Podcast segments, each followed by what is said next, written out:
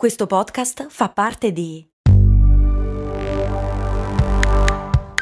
Voice Podcast Creators Company. Se a volte ti senti così, ti serve la formula dell'equilibrio. Yakult Balance, 20 miliardi di probiotici LCS più la vitamina D per ossa e muscoli. È vero che lo sperma diventa dolce se si è bevuto parecchio succo di ananas o è la solita leggenda metropolitana, chiede Ectoplasm. Cose molto, cose molto, cose molto umane.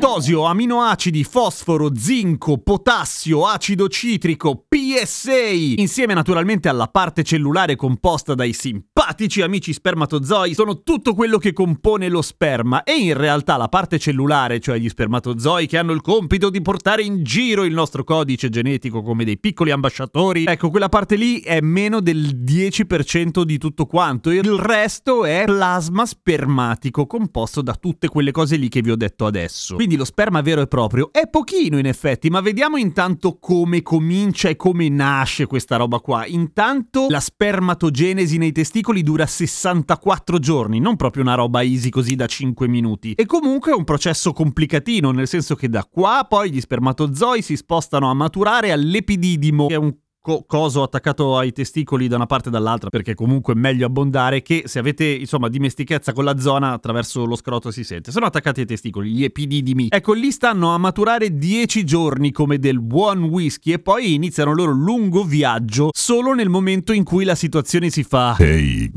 groovy. e passano dal vas deferens, che è un tubicino sottile fatto di muscoli, e poi tutto il viaggio che si conclude con l'espulsione dello sperma. In realtà sembra una sorta di processo lungo il nastro trasportatore di una fabbrica dove ognuno aggiunge un pochino di ingredienti. Per esempio, ci sono le vescicole seminali che anche loro contribuiscono col loro apporto, poi c'è la prostata che produce l'antigene prostatico specifico, PSA per gli amici, e le ghiandole di Cowper, dette anche ghiandole uretraciniche che producono il lubrificante e il fattore antimicrobico di Cowper che difende, disinfiamma l'uretra maschile e toglie l'acido dell'urina dall'uretra perché noi, come sapete bene, per non avere due piselli, che sarebbe francamente un'esagerazione, l'ultima parte del percorso dello sperma è comune con l'uretra, per cui ci sta che ci sia del- della pipì. Ma lo sperma ha un pH compreso fra il 7.2 e l'8.4, cioè è basico, non nel senso che è un tipo terra-terra che parla solo della partita e poco altro, nel senso che è alcalino, è il contrario di acido, è un po' come il sapone. Hai provato a leccare il sapone? Non lo fare, fa schifo. Quindi ha bisogno di un ambiente protettivo, un liquido protettivo che lo accompagni anche nel suo percorso all'interno della vagina per non morire male, perché la vagina è acida e non potrebbe essere basica, direte voi. No, la vagina ha bisogno di essere acida per i fatti suoi, ma tanto gli spermatozoi vengono protetti con il PSA e tutte le altre cose per evitare che gli spermatozoi muoiano male o se ne vadano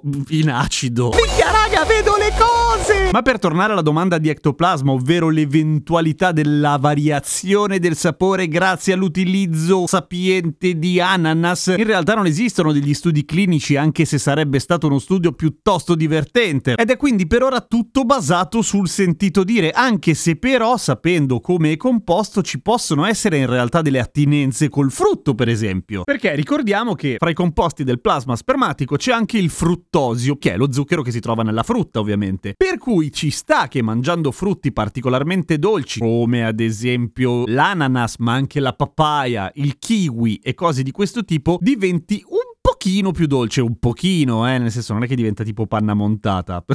Che casino poi.